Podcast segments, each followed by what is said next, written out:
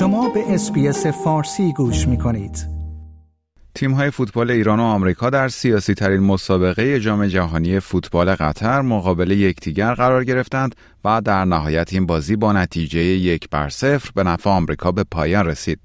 تیم ملی فوتبال ایران با پذیرش شکست در مقابل آمریکا از راهیابی به مرحله بعدی جام جهانی 2022 باز ماند. کارلوس کیروش سرمربی تیم فوتبال ایران بعد از شکست تیمش گفت رویا به پایان رسید الان به قدم بعد برای ایران فکر می‌کنیم first half was uh, US second half Iran the difference uh, we didn't score in the second half as we should uh, but the dream is over now it's uh, thinking about the next step for Iran thank you very much okay thank you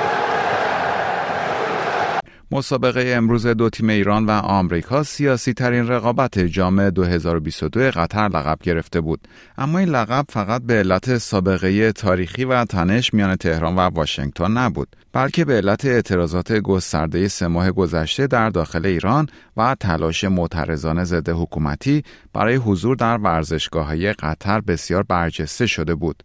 در ویدیویی که تنها لحظاتی بعد از پایان مسابقه به دست بی بی سی فارسی رسید، ماموران قطری مردی که فریاد می‌زد زن زندگی آزادی را در بیرون ورزشگاه تحت الحفظ می بردند.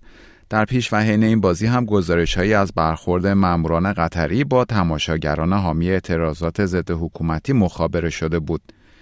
این بازی در حالی برگزار شد که ماموران قطری به شکل گسترده از نمایش دادن هر گونه شعار در حمایت از اعتراضات در ایران جلوگیری کردند. با این وجود چند تماشاچی موفق شدند نام محسا امینی را در ورزشگاه به نمایش بگذارند. به گزارش بی بی سی چند ساعت قبل از این بازی اعلام شده بود که تعداد معترضان کشته شده در اعتراضهای ایران به 448 نفر از جمله 60 کودک رسیده است. سازمان حقوق بشر ایران طی گزارشی خبر داده که از شروع اعتراضات جاری تا روز هفتم آذر دست کم 448 شهروند از جمله 60 کودک و 29 زن کشته شدند. بیشترین آمار کشته شدگان یعنی 128 نفر مربوط به استان سیستان و بلوچستان بوده است. سازمان عفو بین الملل تصاویر کودکان کشته شده را منتشر کرد و در توییتی نوشت که جمهوری اسلامی امیدوار است با پیروزی در این بازی افکار عمومی را از نقض حقوق بشر منحرف کند.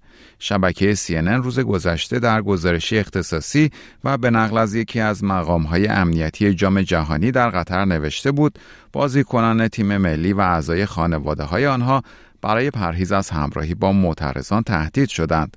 این در حالی است که نگرانی های جدی در مورد وضعیت بازداشت شدگان اعتراضات در ایران ادامه دارد. به گزارش خبرگزاری آلمان، نعمت احمدی حقوقدان و وکیل دادگستری بر لزوم رسیدگی به ماجرای های پشت در زندانها و هزینه های هنگفتی که از خانواده های زندانیان می‌گیرند تاکید کرد.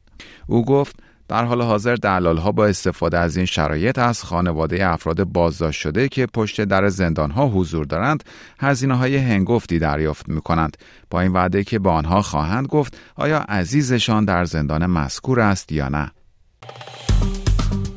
لایک شیر کامنت اسپیس فارسی را در فیسبوک دنبال کنید.